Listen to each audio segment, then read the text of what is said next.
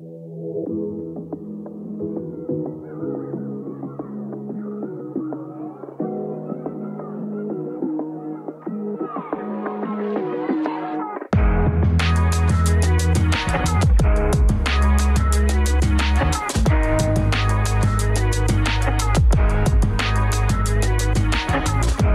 Michal Petrgal vás vítá u dalšího dílu českého wrestlingového podcastu Kávička a dnešní epizodu určitě věnuju svojí drahé sestřičce, protože má právě dnes 29. dubna skoro tedy na čarodějnice, nádherné kulaté narozeniny, vím, že se narodila v 10 večer, takže je skoro sama čarodějnice. Takže pokud by tohle náhodou poslouchala, o čemž hodně pochybu, tak jí přeju všechno nej, nej, nej, nej, ale já ji stejně ještě budu volat osobně. V každém případě tomhle díle se, přátelé, podíváme na některé věci z NXT, které vás zajímaly v posledních měsících. Hodně se mluvilo o fyzické síni slávy WWE a o tom, že na to mají Vince a Triple H úplně jiný pohled. No a hlavní téma to tady bude Impact Wrestling pay-per-view s názvem Rebellion a s historickým main eventem Kenny Omega za AEW a Rich Swan za Impact Wrestling. Takže po x měsících probereme tuhle společnost, úplně do detailu, řekněme, a to včetně samotných eh, zápasů. Čili pohodlně se usaďte, dejte si svůj oblíbený nápoj. Já mám teda instantní kafe, prostě rozbitý kávovar a mně se nechce to vést přes celou Prahu. E, prostě ne, zatím, ale jednou budu muset, protože znáte to, takhle nikoho doma prostě neoslním. Víte, jak to chodí. Přijde návštěva, já se zeptám, dáš si kafe, ona řekne, jo, díky dám, ale ty pak strkáš lžičku do nějaký dózy, vysypeš tam prach do hrnce, zaleješ to vodou a řekneš na. Tak takhle teda ne. Každopádně, já si tady seknu svého bahníčka a může mít na to. Kávečka číslo 34 začíná právě teď.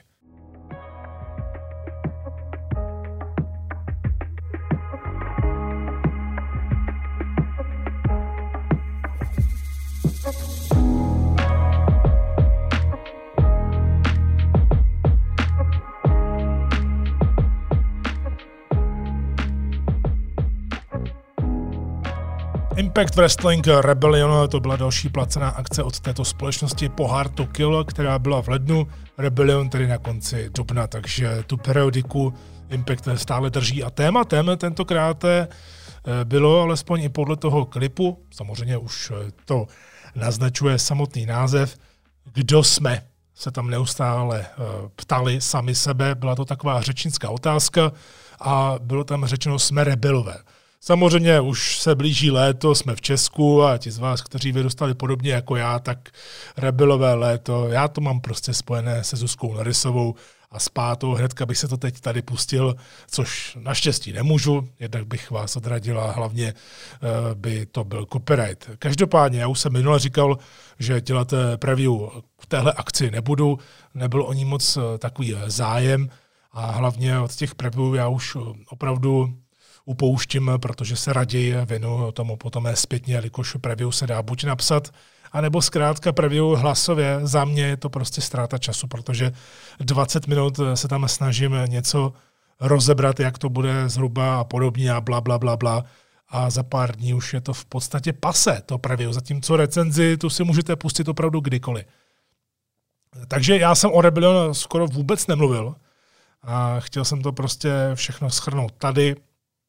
Uh, už předtím jsem měl takový problém eh, s touto placenou akcí. Pro mě jde o to, že Rebellion eh, se chová jako placená akce s nejdůležitějším zápasem poslední době celkově ve wrestlingu. Ale není to vůbec takhle propagováno, vůbec to takhle na mě nekřičí. Ani na žádné další fanoušky. Samozřejmě my, nerdi, kteří sosáme každý den informace z wrestlingu, tak my pochopitelně o tom víme. A nemluvím tady o casuals, eh, fanoušcích, ale celkově tak, aby to eh, prostě vypadalo, že je to tak, jak je to propagováno. Určitě mi rozumíte. Oni podle mě se spoléhali příliš na to, že prostě fanoušci to budou chtít vidět a nebo ta druhá možná smutnější otázka je taková, zdali to náhodou organizátorům není vlastně vůbec jedno a jenom si tak hrají na svém písečku, což také může být ta realita a možná nejsem úplně daleko od pravdy eh, s takovouhle spekulací. Každopádně, Od eh, počátku zásahu v prosinci, kdy Kenny Omega získal AW World Title díky Donu Kalisovi, ten je EVP v Impactu, tedy Executive Vice President, takže velká osoba, jak tedy na obrazovce, tak i mimo ní, protože opravdu Don Callis to dal dokupy se Scottem Damurem, tak eh, tam byla naznačována jakoby invaze. A ten důraz na takzvanou spolupráci dvou společností šel na vedlejší kolej. Já neříkám, že je to eh, špatně, to vůbec, protože podle mě všichni jsme si tak nějak vysnili, jak by to mohlo vypadat, že teď tady bude invaze z AEW do Impactu a naopak eh, ještě se do toho přidá New Japan a budeme to brát tou stejnou myšlenkou jako kdysi invaze WCW, WWE, protože jsme nic jiného nezažívali, takže to srovnání máme jenom s tímhle.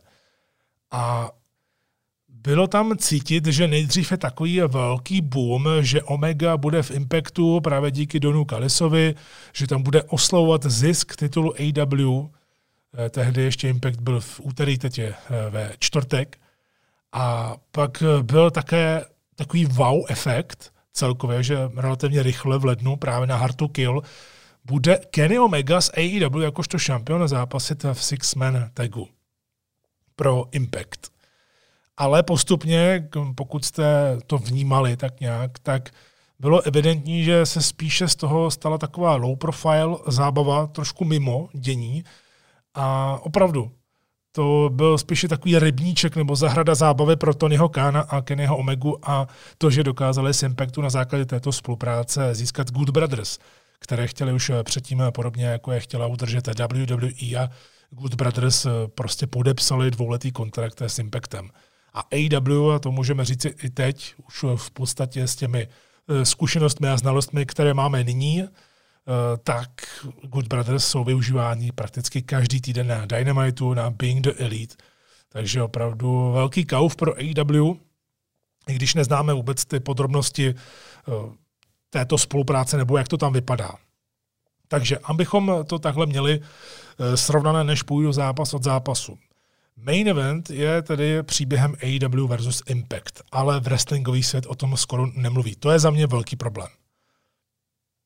Já samozřejmě chápu, že AEW to nebude u sebe propagovat, proč taky, není to jejich produkt, je to produkt eh, Impactu, byť tam jde o titul eh, Omega, ale Omega zdrhl vlastně do Impactu hned potom, co získal titul AEW.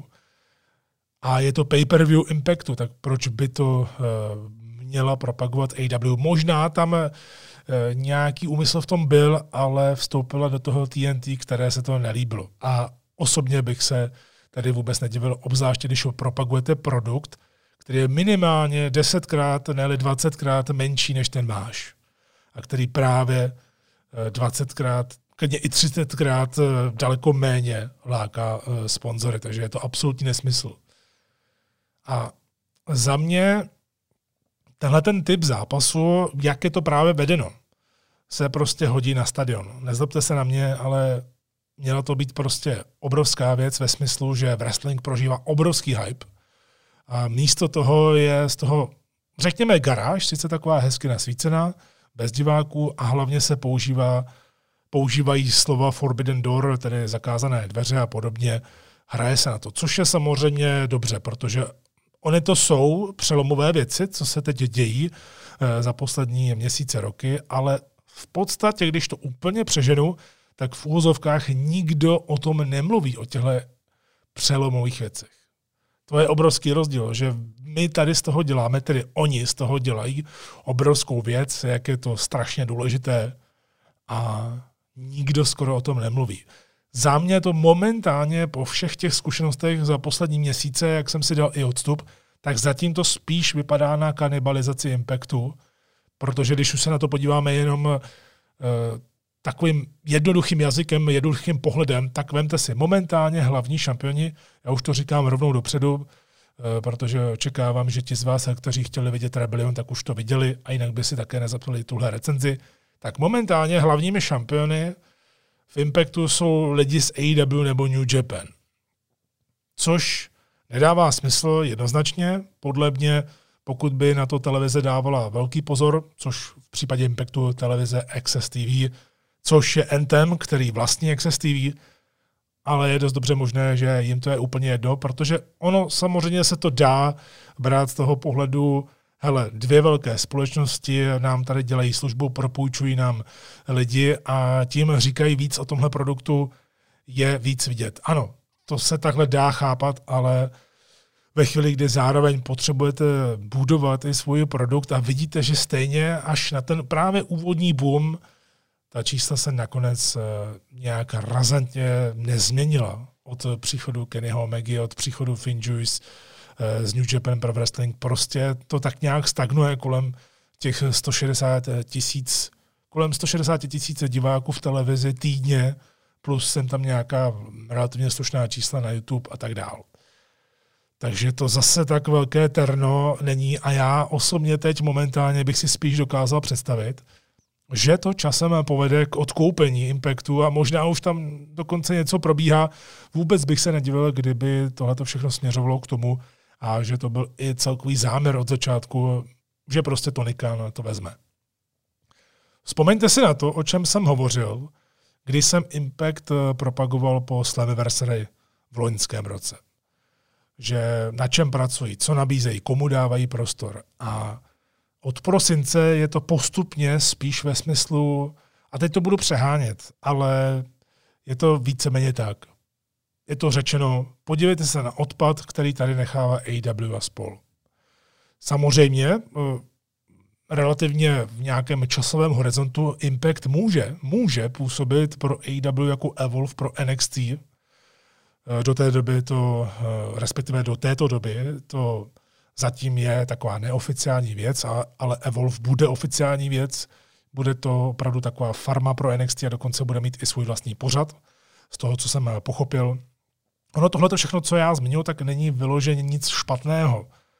Ale pokud Impact se měl nějak snažit o návrat ke slávě, tak tohle za mě teda e, úplně nemusí být ta cesta. Ona je taky samozřejmě otázka, jestli už to náhodou nepochopili a spíše tak nějak to nechávají plout. Protože právě to je to, co bychom si také měli takto před recenzí eh, akce, o kterou tady jde, říci. Je tohle ještě vůbec smysl majitelů, tedy snažit se o nějaké vyčištění impactu, což už se vlastně podařilo, ale návrat k nějaké slávě, to se zatím nekoná. A je to relativně v nedohlednu, co si budeme povídat, tak Noví majitelé to koupili v lednu 2017. To bylo ještě v těch turbulentních časech, v době, kdy to vypadalo naopak, že bude bankrot, to už bylo potvrzeno několik lidmi, kteří tam byli. Říkal to i Matt Hardy. A tehdy to chtěl koupit i Billy Corgan. No a nakonec v prosinci roku 2017 na doporučení Krise Jericha Scott Damore a Don Kellis nastolili Eh, novou éru, která úplně vymazala ty nesmyslné praktiky ohledně duševního vlastnictví a podobně. A dokázali hodně, ne, že ne. Ale za mě, jak to bývá vždycky z televizí, a já toho vidím hodně, protože jsem i součástí eh, těch eh, diskuzí s vedením v, televize, v televizi a mám také přístup k diskuzi o televizních právech, takže vím, jak to chodí. Určitě tam musela být nějaká dohoda, že to zkusí na tři roky nebo na pět let. Zpravidla se to takhle dělá. A tři roky už uplynuly, jede se dál a pět let už bude za rok.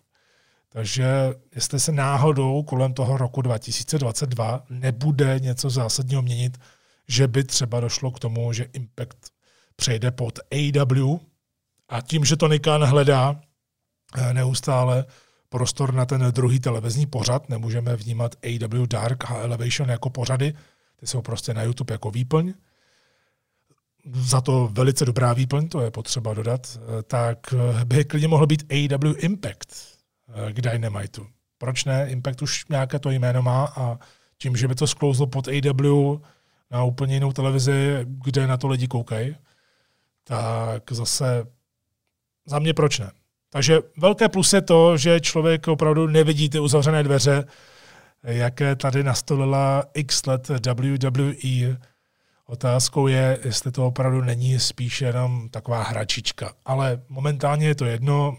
Hrají si na písečku i na obrazovce Tony Khan a Scott Damore v rámci toho souboje AW versus Impact. Tam herecky samozřejmě je na výši Scott Damore, který se tomuhle věnoval už dávno. Eh, Tony Khan do toho teprve proplouvá, jakožto osobnost na obrazovce.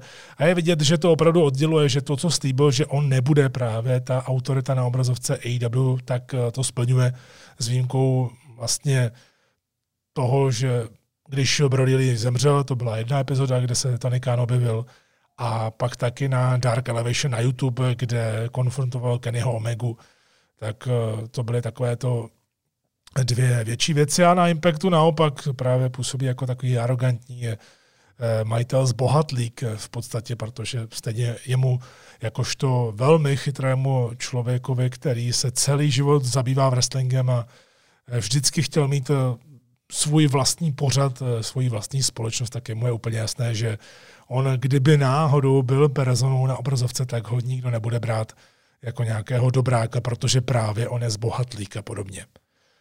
Zápasnická karta Rebellionu byla otevřena ex divizí, což je vždycky super a i tady to byl ten ukázkový příklad, řekněme, že ex divize opravdu umí dělat výborné otvíráky a zároveň se stále ještě dokáže nějak odlišovat od ostatních divizí v jiných společnostech tohoto podobného typu. To bylo něco, na, co, na čem byla opravdu postavená TNA od roku 2002. A něco, co třeba někteří eh, odborníci kritizovali na TNA, že se toho nedokázala držet a budovat to jako velkou věc, protože to tehdy nikdo neměl.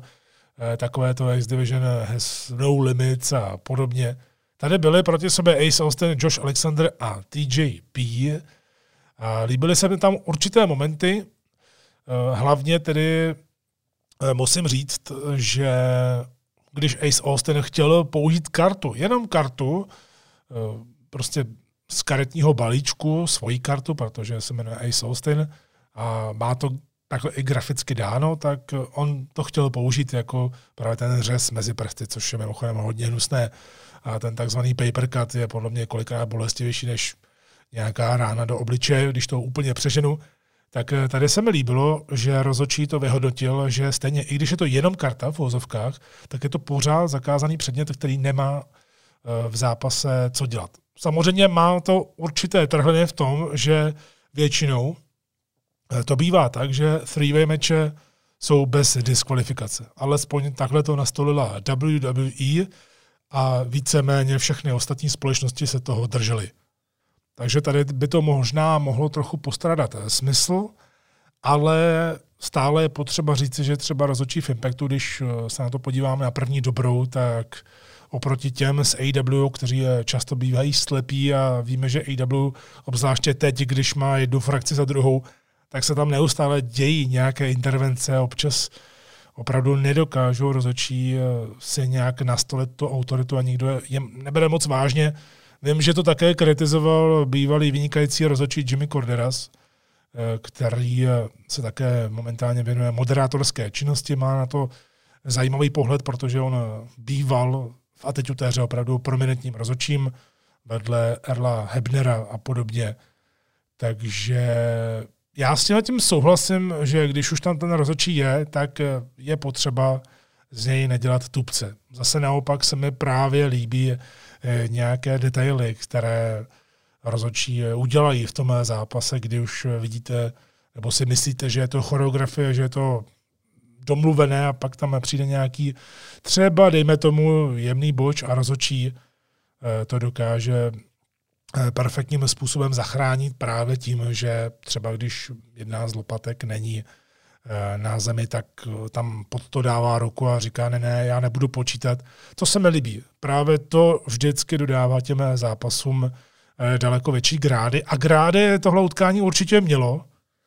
Já teda upřímně nemusím moc vykopávání z brutálních driverů, protože stále i do dnešní doby, i když wrestling se hrozně posunul, už víme, že třeba Canadian Destroyer normálně funguje jako běžný chvat v podstatě, což je něco šíleného si pomyslet, ale je to prostě tak. Udělal ho i třeba Bad Bunny eh, na WrestleMania, takže prostě je to eh, chvat, který už se dneska používá jako superkick a podobně.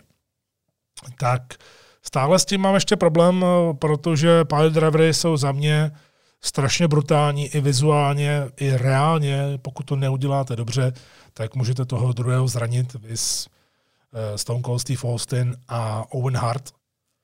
A to nejsou jediný, uh, protože samozřejmě tam můžete udělat jednu malinkatou chybičku a je prostě problém.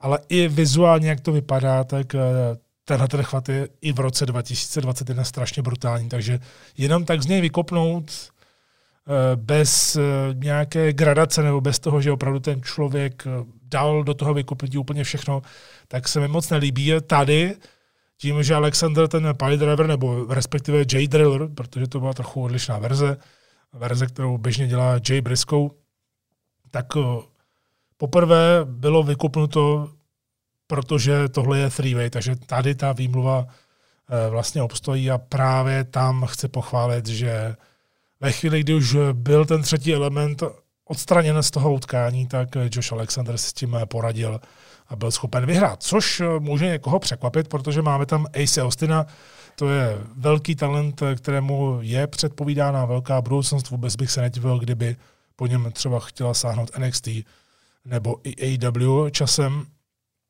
Je tam TJP, který za mě stále pořád u mě platí to, že TJP Eh, měl být tváří X-divize, protože opravdu má úplně všechno, co ta X-divize představuje.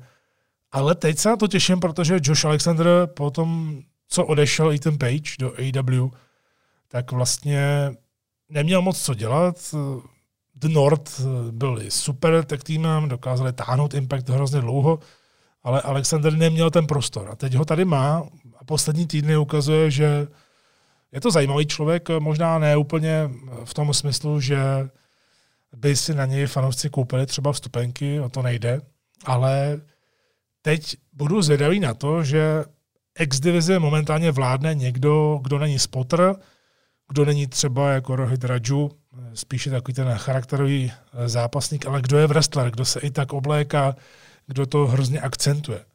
Jsem zvědavý na tu frontu vyzývatelů a jaké zápasy vlastně Alexandr bude mít, protože je to zase něco, eh, v čem je Impact dobrý, že rozdělil do Nord, ten Page šel pryč. A teď eh, co s Alexandrem? Normálně člověk by si ho ani moc nevšímal, ale teď dostane šanci a může být zase jednou z těch, eh, dalo by se říci, hvězd, které si Impact dokázal takhle vypěstovat.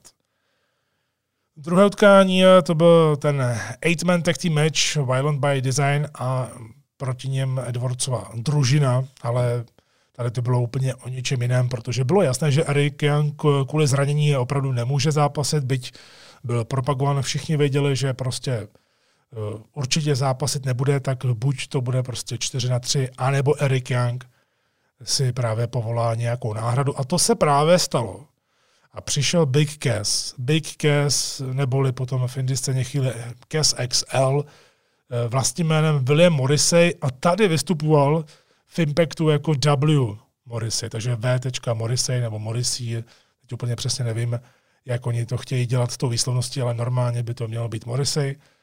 Tam se mi hrozně líbilo, jak přišel na pokyn Erika Younga a na tom molu byl evidentně takových dobrých 10 vteřin nejdřív eh, bez gimiku.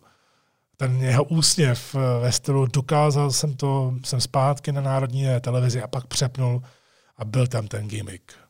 Za mě určitě už takhle na úvod výborná volba pro Morise, že je v Impactu, že dostává šanci právě tady a že si bude procházet tou cestou zpátky, protože určitě, eh, jak můžeme na něm vidět, tak on zaprvé vypadá výborně, dal se neuvěřitelně do formy, v takovéhle formě nebyl ani v WWE jako Big Cass, takže rozhodně už je určitě podle mě v hledáčku.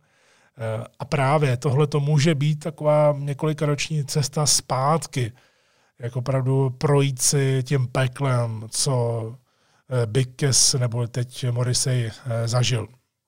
Určitě by se tady hodila trošku historie pro ty, kteří třeba na Kese zapomněli nebo ani tak nevěděli, co se s ním stalo. Tak musíme říci, že tehdy byl obrovský humbuk kolem Enza a Big Kese v NXT rozhodně, tam si udělali jméno a to ještě bylo v době, kdy NXT neměla takový boom jako teď a neměla hlavně spot na USA Network. No a pak eh, byli převeleni do hlavního rastru a opravdu měli spadeno na to být druhou verzí New Age Outlaws. Já jsem to tam úplně viděl, ne, nejenom kvůli tomu nástupu, kdy Enzo Amore to vždycky říkal úplně stejně, ale lidi to s ním dokázali od zpívat, řekněme, odrecitovat, eh, včetně toho soft. Prostě lidi je milovali, opravdu byli strašně nahoře. Extrémně nahoře a maximálně populární. A celkově ta jejich kombinace byla skvělá, bez ohledu na kvalitu zápasu, protože jenom o tom to není. Ale jak tak eh, bývá u Vince, tak e, přišlo rozdělení a měl to být velký hill turn pro Kese, jeho push, ale začaly se objevovat problémy, které už eh, měl další dobu, akorát byly skryté, a to problémy s alkoholem a celkové chováním, tak alkohol vám to chování změní. A právě u se, hlavně na evropské túře, to bylo nejvíc poznat. Bylo to dlouhodobě špatné, a výsledek byl jasný. A samozřejmě mu tomu ještě nepomohlo to, že když měl dostat ten velký singles push a začal terorizovat Daniela Bryana ve SmackDownu, tak si prostě bez nějakého svolení Eh, zkusil trošku upravit ten segment, eh, nebo trošku docela výrazně, eh, což by nebyl úplně tak asi problém, ale tím, že to právě s někým nekonzultoval, tak to problém rozhodně byla i to pomohlo nakonec propuštění. Nebo to samozřejmě jenom tenhle ten důvod. No a potom to bylo daleko horší a horší a lidi se báli dokonce o jeho život, protože on měl velké zdravotní problémy, potřeboval se dát dohromady, Eh, zažil hodně nepříjemný eh, záchvat a kolaps na House of Hardcore. Tommy Dreamer o tom hovořil, jak to bylo strašně nepříjemné a že opravdu měl tam kes eh, na mále. Toho samozřejmě strašně probudilo a chtěl se sebou něco udělat. No a právě Enzo a Kes, kdy Enzo v podstatě ten neměl moc co dělat po odchodu Kese, zkusil být tváří tu Five Live, což se tak nějak jakoby povedlo, ale ne, řekněme tak eh, se dali dohromady a měli být původně asi součástí invaze ROH během toho velkolepého svátku ROH New Japan v Madison Square Garden, která byla vyprodaná a to byl začátek problému WWE v roce 2019. Ale nikdo o téhle invazi Enza a Kese neřekl vlastně nikomu.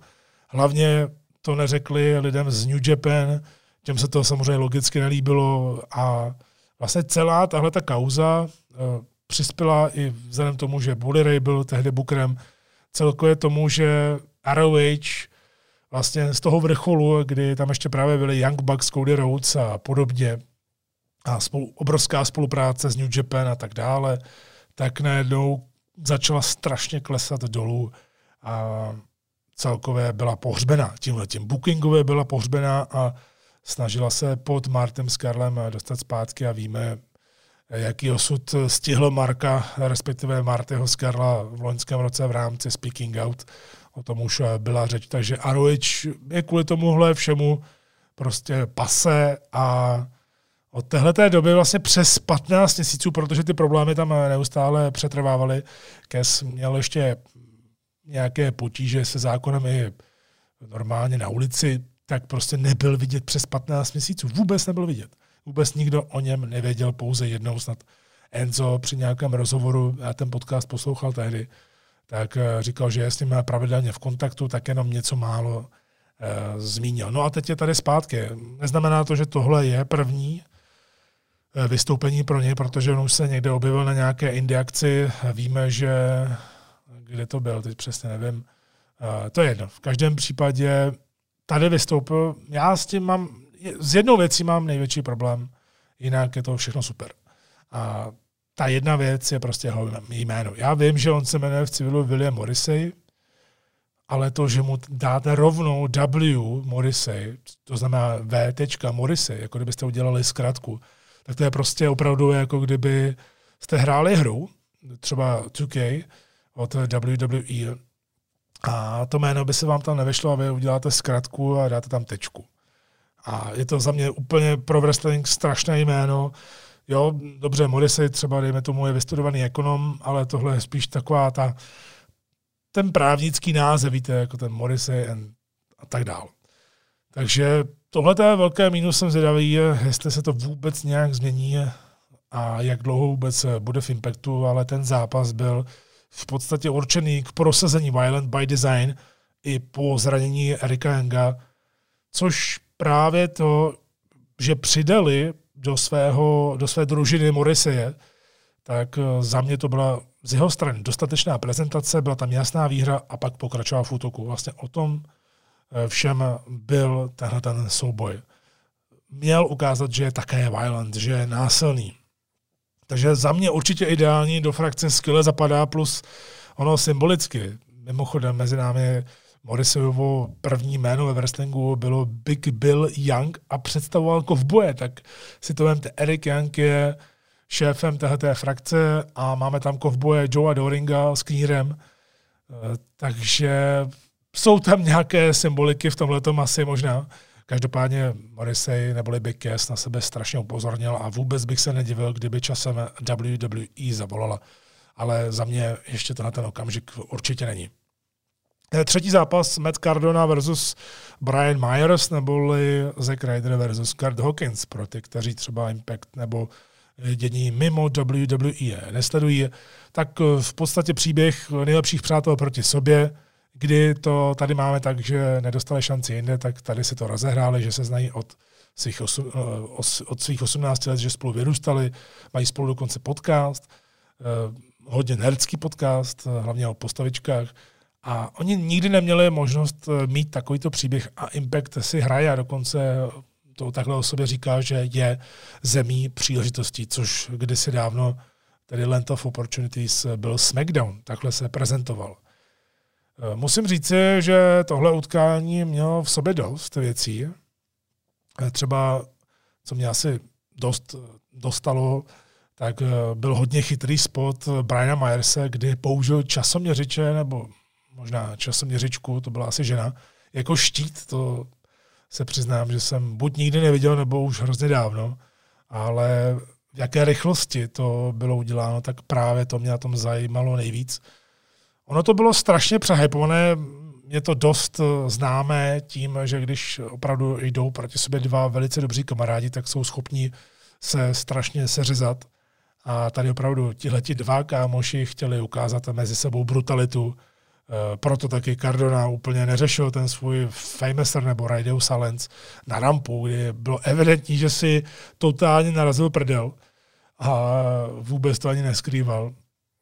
Ale jinak eh, tady třeba Brian Myers ukázal, jak eh, dokáže být prostě precizní a proč si ho některé, některé hvězdy, když se vracejí zpátky k wrestlingu po x letech, tak se ho vybírají jako sparring partnera.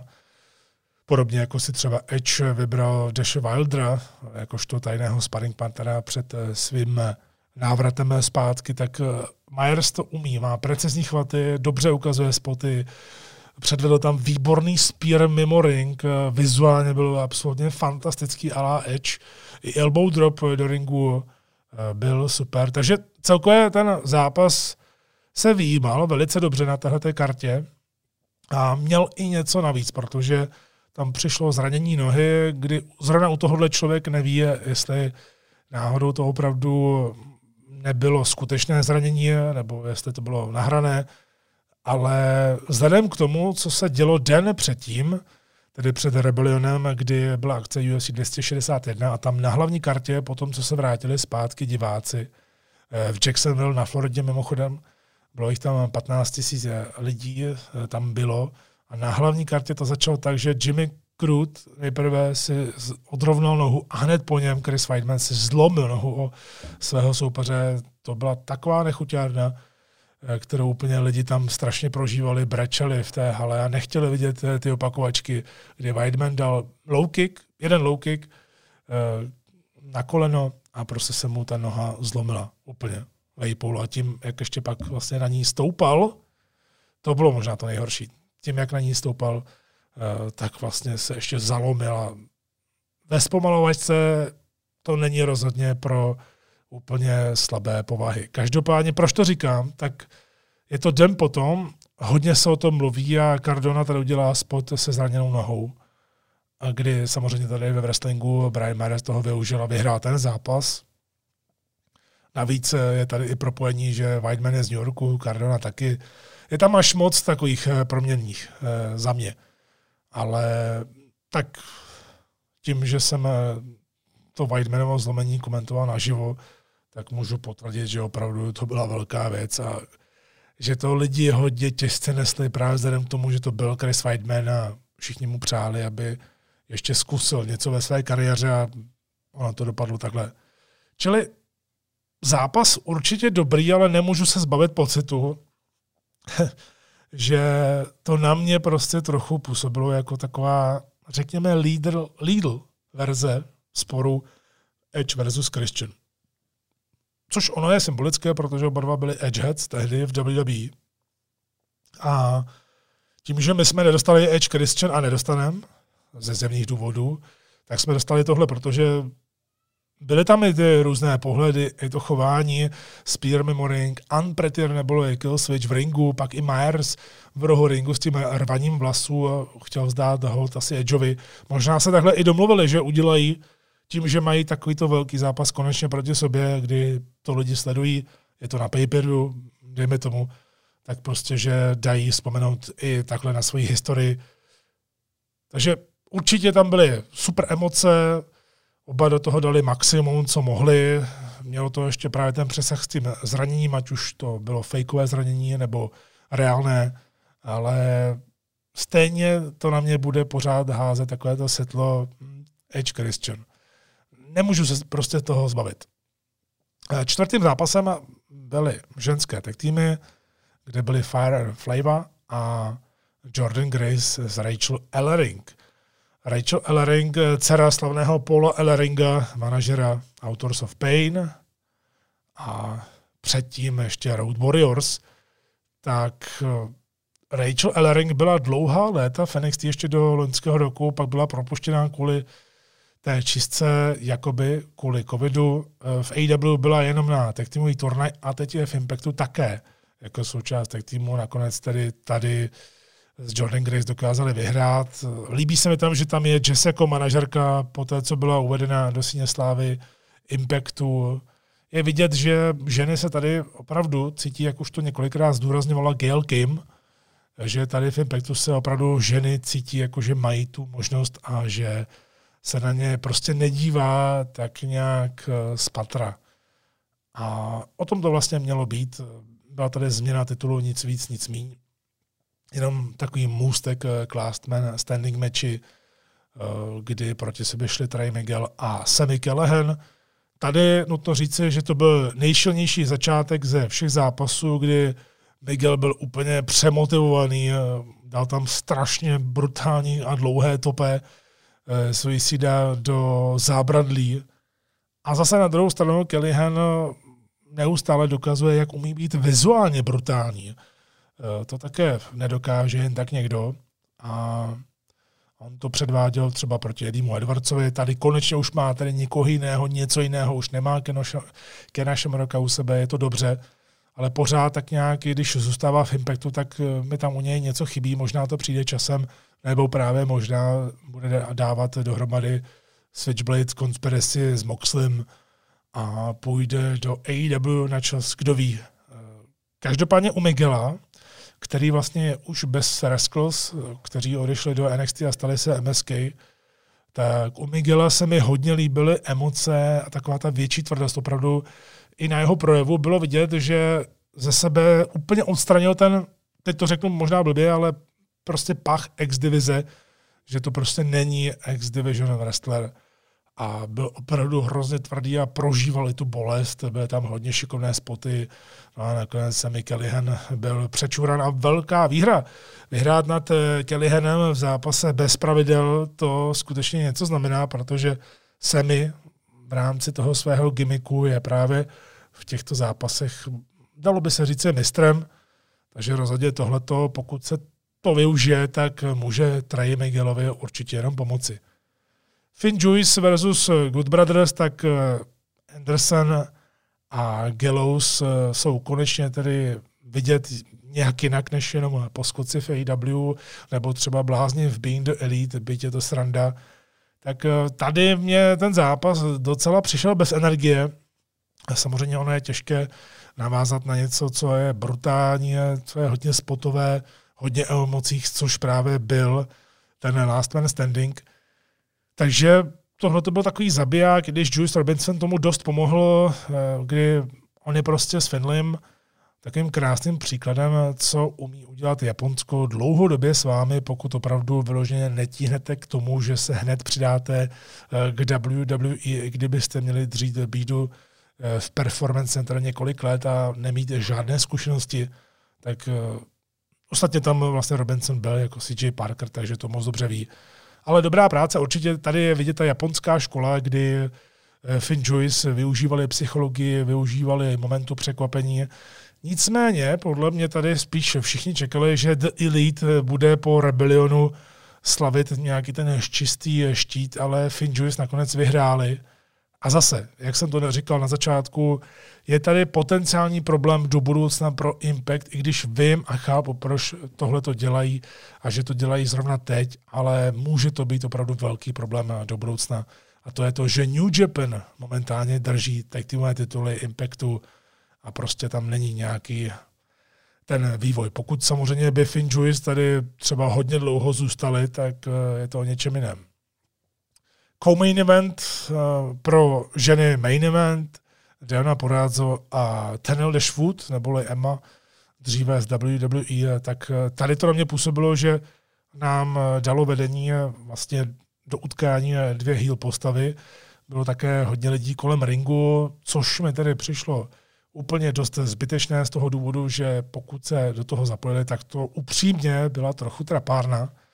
A naopak, co trapárna nebyla, já jsem třeba Tenel Dashwood, myslím gimmickově, dost eh, kritizoval, že mě vlastně vůbec nezajímá ani s Calebem. Eh, každopádně tady nastoupila do tohoto utkání opravdu bez kravin. Byla vážnější, opravdu na mě dýchala tím, že mě chtěla asi připomenout tu svoji štaci v NXT, kde měla opravdu fantastické zápasy a tady toho spíš na mě působilo, že Tenil je face eh, postavou. Byl to dobrý zápas, eh, dvou kvalitních wrestlerek, ale za mě určitě. Mohlo to být daleko víc, což je jasné. A za mě to spíše dávalo zprávu, že Tenil Dashwood bude face a hlavně to bylo ušetřeno pro návrat eh, Taylor White, která se tam objevila já se ani moc dobře vzpomínám, kdy si v TNA jsem jí věřil, že by z ní mohla být nějaká, eh, dejme tomu, hvězda, která nepřišla z WWE do TNA, takže si ji pamatuju, je to teď pro Impact nová tvář. A je tedy zajímavé, že když se tam objevila, tak byla rovnou v gíru, takže prostě připravená. Nemohla tam prostě přijít v džínách a rozbít eh, právě všechny ty eh, wrestlerky, se kterými měla problém, což byla Deona Puráze jakožto šampionka, která vlastně obhájila. No a tím se dostáváme k main eventu, nejočekávanější zápas, kde opravdu se to přehánělo eh, z tohoto hlediska, ale nutno říct, že i samotný klip před main eventem hodně pomohl lidem se navnadit. Samozřejmě, že tady byl nevyhnutelně jasný výsledek dopředu, že Kenny Omega zvítězí, což nevadí. A je to logické, protože AEW přece nemůže v současné době, kdy má 1,2 milionu lidí na Dynamite, prohrát titul s někým, kdo má jenom třeba 150 tisíc lidí týdně. To je prostě nesmysl. Ještě navíc k tomu, když Kenny Omega má momentálně gimmick belt kolektor neboli sběratel titulu. Takže eh, určitě ten výsledek, kdyby dopadlo jakkoliv jinak než v případě Omega, tak by to bylo hodně zvláštní, ale i tak jako celistvý příběh eh, to byl dobrý posun, posun a jsem hodně zvědavý, kam to potom eh, povede dál, ať už to bude jakkoliv.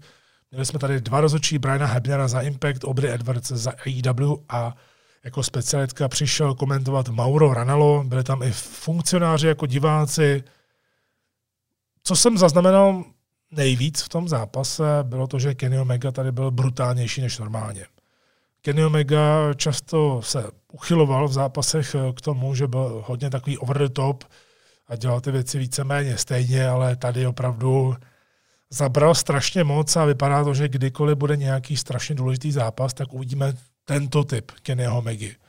Samozřejmě zápas měl pár bočů, eh, kterých si lidi všimli. třeba byl tam jeden boč před koncem, kdy se schylovalo k Avalanche One Winged Angel a bylo to potřeba trošku rozdýchat. Za mě teda, já to říkám pořád, ale tady to zmíním ještě jednou, a budu to opakovat, tak za mě jsou boče úplně v pořádku, k wrestlingu to patří a pokud vypadají jako součást boje a prostě se stane, že se to nepovede, tak já s tím nemám sebe menší problém, naopak eh, to víc ocením, že se z toho dokážou vlastně dostat a pokračovat i přes ten bož dál. A že to vypadá jako, že to takhle mělo být, tak to se mi líbí. Naopak, eh, když je to viditelná choreografie, opravdu set cvičené akty, jeden za druhým a udělají boč eh, třeba uprostřed a potom se snaží vzpomenout na to, co by měli dělat, tak to mě třeba vadí. Zase naopak eh, v tomto utkání byl třeba zbytečný boč s tím, když se tam pokoušeli o handspring cutter a měl to schytat rozočí Hebner. Podle mě tohle bylo až moc překombinované a bylo tam vysoké, pro, vysoké procento toho, že prostě to nevíde a že Hebner to nedokáže nějak tak načasovat a prodat to ideálně. Omega v tomhle zápase se úplně proměnil v šílence, opravdu byl strašně brutální. Líbila se mi gradace toho zápasu, obzvláště po tom velmi nutném bumpu rozočího, protože když tam máte dva rozočí, tak prostě musí přijít bump. Já s tím nemám vůbec žádný problém, obzvláště když jsou takhle epické zápasy, tak je logické, že tam prostě budou nějaké takové to techtle mechtle. Ale líbilo se mi třeba to, jak Obry tomu přidala takovou důležitost, kdy Tony Khan, který tam byl vidět, tak tleskal tomu, že Obry zamezila Omegovi použít židly, přestože by vlastně pro Kána takhle Kenny Omega vyhrál. Udržel by AEW, respektive titul AEW a ještě by získal Impact. Ale on tleskal právě za to, že si udržel tu férovou stránku a nenadržovala.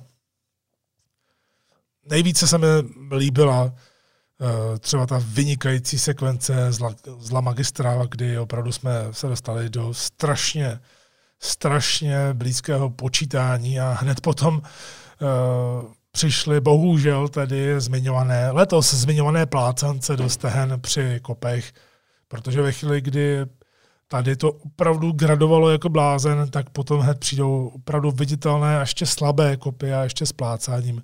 Tak to mě trochu sebralo na té náladě. Ale jinak, mělo to fantastické emoce, strašně se mi líbilo, jak Eddie Edwards fandil Richovi Svonovi, ať to nezdává po asi miliontém V-triggeru do hlavy. Musím říct, že minimálně za tu poslední pasáž těch sedm minut, kdyby tam byli diváci, tak to tam praskne, protože to byly skvělé momenty. A opravdu bylo to takové, jak se říká, hrozně nepříjemné na pohled, protože Omega vraždil Svona takový skoro až japonský booking, opravdu, že ho umlátil, co to šlo, aby ho pak mohl dodělat. A tady právě, i když uh, už jsem o něm také hovořil několikrát, tak Mauro Ranello tady tomu přidal dost, protože tady zrovna se hodila, bylo evidentní, že se domluvili, že dostane hodně prostoru, protože třeba Matt Striker tam skoro nic neřekl. A Ranello tím svým hlasem, on má výborný hlas, výborně posazený hlas, tak uh, tam dodal tu důležitost tohoto zápasu, takže všechno to do sebe zapadalo a samozřejmě Kenny Omega zvítězil a teď nikdo neví, jak to vlastně bude, co z toho bude. Ale pokud se budeme bavit o hodnocení celého paperu, tak za mě super řešeno dramaturgicky. Jenom se na to podívejme spolu. Na začátku jsme měli velkou akci, druhý zápas nám dal šok, nám dal novou prezentaci, jakýsi statement, posílení stable – Eh, třetí zápas nám dal příběh přátel, čtvrtý zápas eh, nám dal změnu šampionek, páté utkání bylo bez pravidel s vyhrocením, šestka to bylo v podstatě Japonsko, sedmička main event pro ženy, také s přijetím úplně nové tváře a osmička Big Fight Feel main event. Takže výborně rozvrhnutou, eh, určitě dobrá akce Rebellion, kterou doporučuji z hlediska produkce, tak za mě, já měl největší problém asi s těmi virtuálními ruchy, ruchy, které byly často mimo takové hodně divné. Obzvlášť tedy v době, kdy se lidé aspoň trochu vrací, tak nevím, prostě bych to asi teď vyřešil jinak, nebo bych je tam nepouštěl až takhle extrémně. Každopádně výborní komentátoři, tady byli, byly velké znalosti, postřehy. Ono, je potřeba říct, že na dobrém komentáři poznáte, Eh, když se nějakou eh, dobu nedíváte a jenom posloucháte ten komentář bez znalosti toho, co se tam děje a díky tomu právě, co komentátor říká, tím neříkám, že by musel komentovat popisně, ale díky tomu, jak komentuje, co akcentuje, co zdůrazňuje, tak prostě vy víte, co se tam děje a zároveň víte, kdy se máte třeba mrknout. Takže Rebellion určitě spadá do těch eh, placených akcí, které se Impactu povedly. Příště mají v plánu Eh, dva speciály na Impact Plus a v červenci klasické pay-per-view Slammiversary. Ale znovu říkám, neodpářou to, co jsem zmiňoval na začátku. Pokud jste se třeba dostali ke kávečce takhle nějak z půlky a nemáte souvislosti, tak si přetočte na začátek kávečky, tam vysvětluji hned před úvodem, co na mě teď vlastně co mi teď říká AEW, co mi teď říká Impact samozřejmě, i právě ve vztahu k AEW, jak to vlastně celé bude, jak Impact vypadá a jestli náhodou tohle to už není spíše jenom taková hračička a je to někde třeba úplně jinde.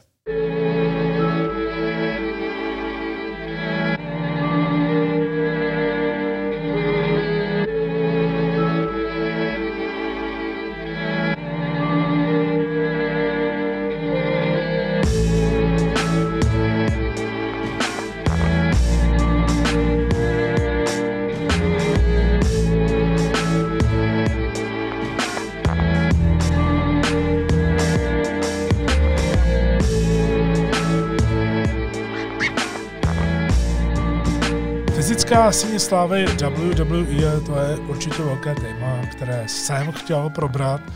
A zároveň si o něj třeba řekl i Radek, věrný posluchač kávičky, takže to dává rozhodně smysl. Jenom takové souvislosti. Fyzická síň slávy WWE, to je věc, o které se v posledních letech mluvilo hodně. Bylo to určitě něco, co chtěl Triple H, protože ostatně Orlando, Orlando na Floridě je v podstatě taková svatyně pro WWE díky Performance eh, Center. A můžeme si všimnout toho, že Triple H je prostě takový eh, sběratel, řekněme, protože od založení té své vize NXT zkoušel dělat podobné věci. Udělal sochu pro Bruna Samartina, je zkrátka milovníkem takových věcí. Ale COVID eh, tu stavbu hodně opozdil jako dost věcí a teď se objevila zpráva, že Vince McMahon to nechce, protože by to prý byla ztráta peněz, což samozřejmě má pravdu. Ale Triple H s tím nesouhlasí. On tedy sám říkal v nedávném podcastu, že nechce, aby z toho bylo jenom takovéto muzeum, eh, kde se to bude jenom dotovat. On chtěl něco víc a chce, aby to byl takový komplexní zážitek. On uh, doslova říkal, že muzea a celkově tyhle ty síně slávy i v jiných sportech, uh, tak opravdu jsou takovým, řekněme, zbytečným vyhazováním peněz všude možně a potom za čas stejně lidi o to ztratí zájem. Takže je zapotřebí přemýšlet, jak to udělat daleko zajímavější a interaktivnější díky technologii, která tady je. Takže je vidět, že Triple H se to chce prosadit Rozhodně se mi líbí, že už evidentně to nějak eh, funguje, protože Rick Flair třeba potvrdil, že se mu ozvali ohledně rob, aby roby byly součástí té síně slávy. Právě všechny tyhle ty věci, tyhle ty memorabilie, to bude to hlavní, proč tam ty lidi budou chodit. Samozřejmě se tam může udělat i nějaký ten seminář, nebo ne seminář, ale spíše autogramiáda s nějakou legendou. Dá se to využít několika způsoby. A já třeba říkám, že by bylo docela fajn to udělat kousek od Performance Center, nabízet třeba i tury po tomhle centru, protože to je dost takové zajímavé pro všechny. Vím, že teď to nabízeli v rámci jedné soutěže, že Undertaker vás tam provede. Já jsem do té soutěže vstoupil, ale Eh, nevyhrál jsem ji, takže mám utrum. Každopádně by se to dalo spojit i s Hall of Fame a udělat to pro lidi jako takový, eh, řekněme, celodenní zážitek. Já třeba osobně, právě kdybych se vydával do Ameriky, tak bych do fyzické síně slávy v wrestlingu nebo celkově WWE eh, bych určitě zašel, protože za mě je to jedinečná příležitost, jak něco takhle prožít právě jakožto, jakožto součást vašeho koníčku.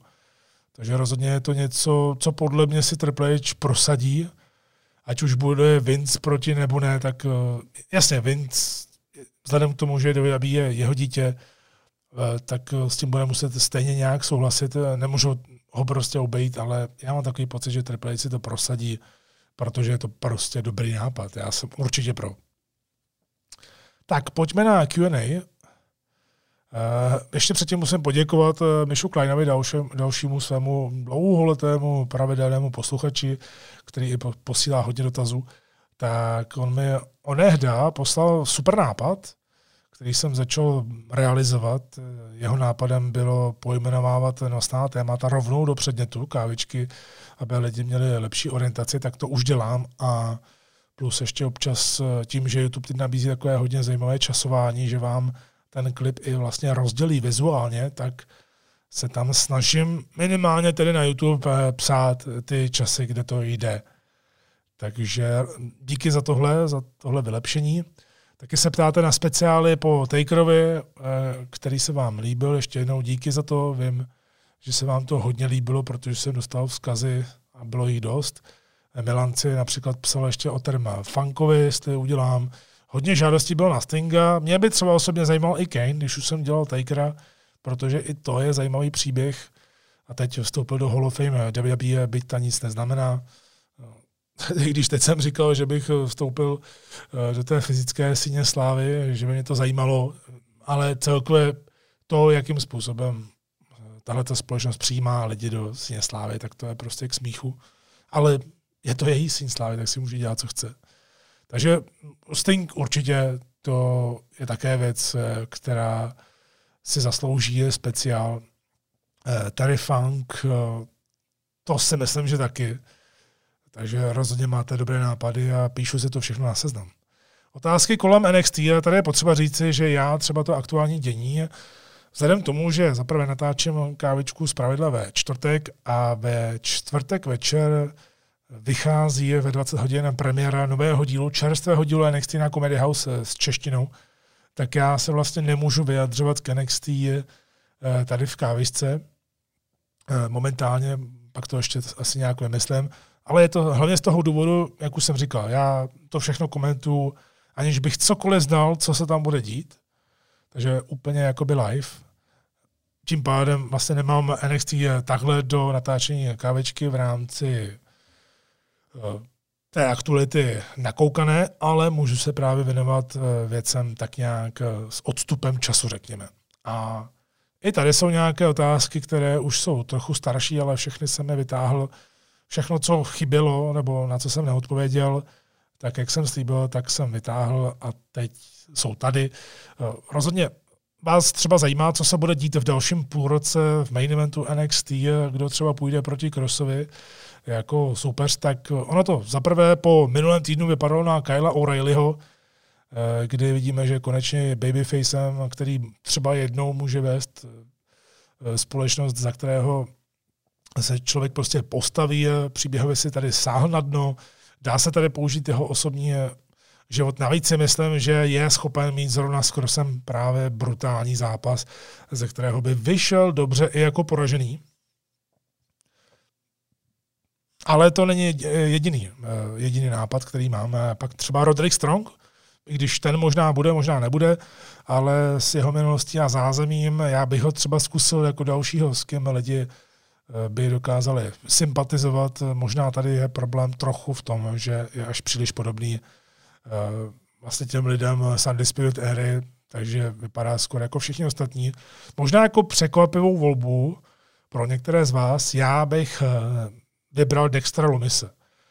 A to ne z toho důvodu, že se mi jeho gimmick líbí a celkově teď čekám na pusinku eh, Cindy Hartwell, až přijde. A až přijde, tak prostě otevřu šáňu. Eh, každopádně Dexter Lumis podle mě nějak záhadně časem může určitě dojít eh, do main eventu a zápas s Crossem, vzhledem tomu, jak je Lumis tajemný a mystický a Cross vlastně zase na druhou stranu taky trošku mystický, tak by to mohlo být super. Určitě bych nezatracoval Santose Escobara, protože tam už to bylo naznačováno pár týdnů předtím, než Escobar přišel o titul o Cruiserweight Championship. A taky by to bylo úplně trošku z jiného těsta. Třeba Tomaso Čampa, to je další super, který mě napadá, protože mají spolu historii, když Cross debitoval. Killian Dane by mohl být trošku mimo, ale pokud by chtěli propagovat Dana jako zvíře a ne jako hodného medvídka, eh, tak by proti Crossovi taky asi fungoval. LA Knight, ten by asi nebyl úplně vhodný a rovnou proti Crossovi, ale třeba časem. A pak na závěr jsem si nechal Valtra. Valtra kdyby šel proti Crossovi, tak eh, člověk by si říkal, ty, jak to vlastně dopadne. To je ten důvod, proč by mě to zajímalo. A je vlastně to šance, jak z něj udělat úplnou hrozbu, protože tím, že by Cross se třeba porazil, tak by měl oba tituly, jak ten hlavní NXT, tak NXT UK. A Cross by mohl jít právě do Raw nebo do eh, SmackDownu a čau, protože eh, co také bude dělat v NXT nějak strašně dlouhou dobu. Proč ne? A kdyby Walter dokázal takhle porazit Kerena Krase, tak eh, to jsem hodně zvědavý, jak by to řešili, jak často by se třeba Walter musel objevovat a podobně, ale i tohle by mohla být volba.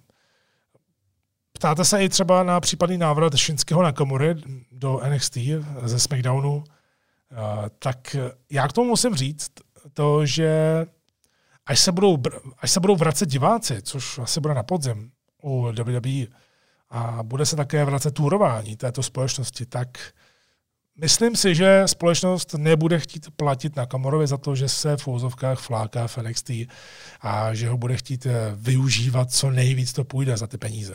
Protože Nakamura určitě nemá peníze, eh, jako mají lidé v NXT, má hodně dobré peníze. Podobně jako třeba Finn Balor, který ale v NXT je, protože tam eh, chtěl být, ale je jasné, alespoň tedy z mého pohledu, že dříve nebo později prostě Prince Finn Balor půjde směrem do Raw nebo SmackDownu. Kushida. Uh, Kushida a jeho budoucnost, uh, to je zajímavé spojené, protože ten dotaz ještě přišel podle toho data předtím, než Kushida získal titul, což neznamená, že má nějakou extra velkou budoucnost, obzvlášť když to přišlo z ničeho nic, ale za mě prostě Kushida je správný krok, že odešel z New Japan, šel zkusit Ameriku, šel do NXT, protože po té nekonečné štaci v New Japan prostě se chtěl někam posunout. Já tady upřímně ani po tom zisku titulu si nemyslím, že by mohl něčím pohnout. Uvidíme. Eh, každopádně, kdyby bylo na mě, tak za mě by asi našel využití třeba zpátky v New Japan jako heavyweight. Nebo v AEW jako posilnění japonského vlivu. No a teď, když na to koukáme, jak jsem trošku nakousl Balor, tak tady se ptáte na to, jestli ještě někdy bude démon Finn Balor. Tak eh, tady se dá krásně říci a vlastně odkázat na Fina Balora, protože ten to řekl nejlíp a já už to cítil úplně stejně předtím, než on tohle řekl. Tak on jakožto démon byl nadužíván v jednu dobu strašně moc, hlavně tedy v Raw, eh, nebo SmackDownu, hlavně tedy v Raw a prostě ten démon přestal být speciální. Navíc já z démona v hlavním rastu jsem neměl nějak extra dobrý pocit, protože za mě Fenix byl démon po každé jiný. Měl nějakou tematiku, byl tam Jack rozparovač, když to bylo v Londýně, tady ten takeover, když byl v Londýně. A tehdy to dělalo Japonsko jako Prince David a v hlavním rastu to prostě byl jenom démon, ještě to bylo trošku okleštěné. Takže Demon Finn Balor určitě podle mě ještě někdy bude, ale bude to trvat hodně dlouhou dobu, než ho dostaneme, tedy pak, že ho k tomu společnost nedonutí. Ale tenhle ten Finn, jak ho vidíme, tedy Prince Finn Balor, který je podle toho zkazu vypadá to, že zůstane NXT zatím, ale mohl být klidně do SmackDownu a mít tam momentálně killer zápasy, úplně zabijácké zápasy, super spory a teď, když o tom tak mluvím, tak si dokážu představit, že tenhle ten Finn Balor v téhle té inkarnaci proti Roman Reignsovi to bylo hrozně super. Jak příběh, tak zápas. Oh, and one more thing. Watch out for that choke slam. Tak kousíčky úplně na závěr kávičky, eh, které tady mám i podle těch nových eh, zpráv z wrestlingu.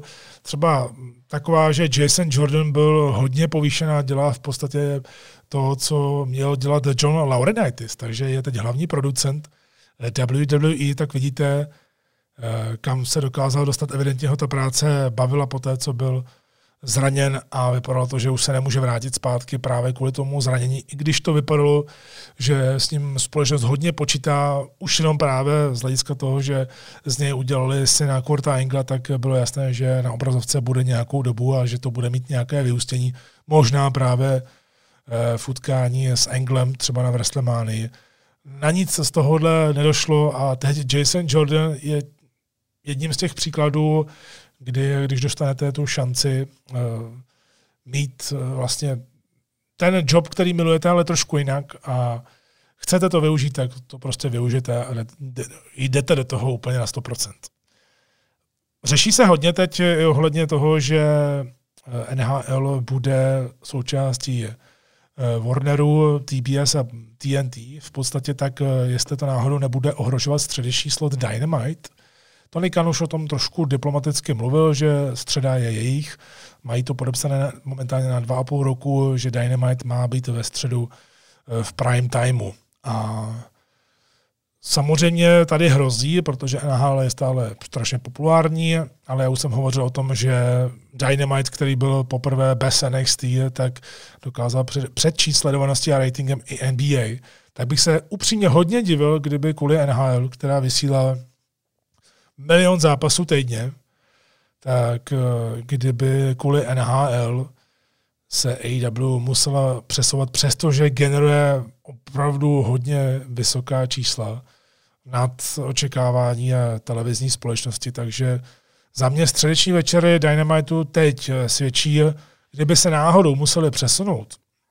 Vidím to třeba na čtvrtek, protože samozřejmě na úterý tam bychom znovu měli války a to už asi teď nikdo nechce Čtvrtek je takový ideální, eh, na pondělí by Dynamite jít nemohl, to už vlastně říkal Tony Khan, ne kvůli tomu, že by šli proti Raw, podle něj by se to klidně i střihli, obzvlášť po pár letech, proč ne, ale je to z toho důvodu, že jak Tony Khan vlastní, tedy jeho táta, eh, vlastní Jacksonville Jaguars, tak víme, že je Monday Night Football, tak prostě nepůjdou proti NFL, to už sliboval, takže jedině asi přichází v úhou případně čtvrtek, ale za mě, já bych se osobně hodně divil, kdyby AEW bylo přesunuté. Příští týden bude Blood and Guts místo Dynamitu, nebo podstatě to bude Dynamite, ale bude to takový ten speciál pojmenovaný trošku jinak. Měli jsme Winter is Coming, měli jsme eh, Beach Break, ono to funguje. A Blood and Guts je hodně propagovaný zápas. Já jsem říkal, že oni to eh, dokonce promovali jako one match event, což mě tedy hodně udivovalo, už jsem o tom hovořil minule, ale už tomu tak nebude, protože byl tam podle mě potvrzený zápas eh, Brit Baker. A asi nebude jediný. Takže Blood and Guts nebude jediný zápas eh, Dynamitu příští týden. A se na to hodně zadaví, protože nakonec se to jak Inner Circle, Circle tak Pinnacle podařilo vypropagovat výborně, obzvláště teď to parlay na konci v rámci posledního Dynamitu před Blood and Guts, tak tam skutečně všichni, včetně Shona Spearse, který měl nejlepší promo své kariéry na národní televizi, to opravdu musím říct, že konečně dostal tu šanci a trefil to úplně přesně, stejně jako Semi Gavara a samozřejmě také FTR i Santana s Ortizem. Všichni měli tu svoji část a fungovalo to. Byl podepsán mimochodem také pro příští týden, jestli se nepletu, takže tím pádem se také potvrzuje to, že to nebude one match event. Moxley bude obhajovat uh, eh, IWGP US title proti Yujimu Nagatovi. tak to je zápas, který jsem upřímně nečekal. Čekal jsem ho třeba na japonské scéně, ale rozhodně jsem to nečekal, že AW ho takhle bude mít. A je to dobře vypadá to, že ta spolupráce s New Japan bude fungovat výborně a upřímně. Eh, New Japan samozřejmě může eh, spolupracovat s Impactem, to není problém, ale z pohledu New Japan by byla hloupost eh, nespolupracovat s AW, když tam jsou právě lidi, kteří jednak tedy byli u vás, to je jedna věc, ale hlavně také byli předtím hlavními eh, strujci v ROH. A s ROH New Japan uh, spolupracovala. Teď mi tady něco spadlo, tak jste to možná slyšeli. nějaký randál tady, ani to nechci vědět, co to bylo. Máme také nového number one contendera v AW. Upřímně, poslední Dynamite, eh, když se o tom teď takhle bavíme, v závěru z toho 28. dubna, tedy úplně čerstvý, eh, tak na mě působil obzvlášť eh, tak nějak zvláštně, řekněme. Jednak tedy, jak jsem hovořil o tom bookingu minulý týden, pokud jste neposlouchali kávičku, která byla vydána tak nějak na tajňačku bez uh, propagace, schválně ta propagace přišla až o týden později. Já jsem to vydával v podstatě jenom tak, abych, uh, dejme tomu, favorizoval ty, kteří mají přihlášeno jak na Podbínu, tak na Spotify a na YouTube, uh, takže jim to vlastně chodí, že je nová epizoda tak tam jsem mluvil o tom bookingu, že v podstatě Darby Allin byl dvakrát za sebou v main eventu, teď už byl po třetí za sebou a Adam Page, Hangman Adam Page, byl znovu na začátku. A uprostřed jsou zase Inner Circle a Pinnacle, takže jsou tady určité vzorce, které se opakují. Musím říct, že mě hodně překvapilo, že Brian Cage, který momentálně upřímně nic moc neznamená, zvláště i potom, co naznačoval, že odejde z týmu TS, pak si to rozmyslel, i když respektoval Stinga, bla, bla, bla, tak teď porazí Hangmana, byť tedy ho napadl docela brutálně před začátkem, tak se to dá takhle okecat, ale je to asi i důsledek toho, že nechtějí Hangmana ještě nechat jít proti Omegovi a vypadá to, že tam spíš sklouzne někdo, jako je Orange Cassidy. To Eh, byla věc, když jsem se díval na ranking, která mě absolutně šokovala, že Orange byl před Dynamitem na dvojce.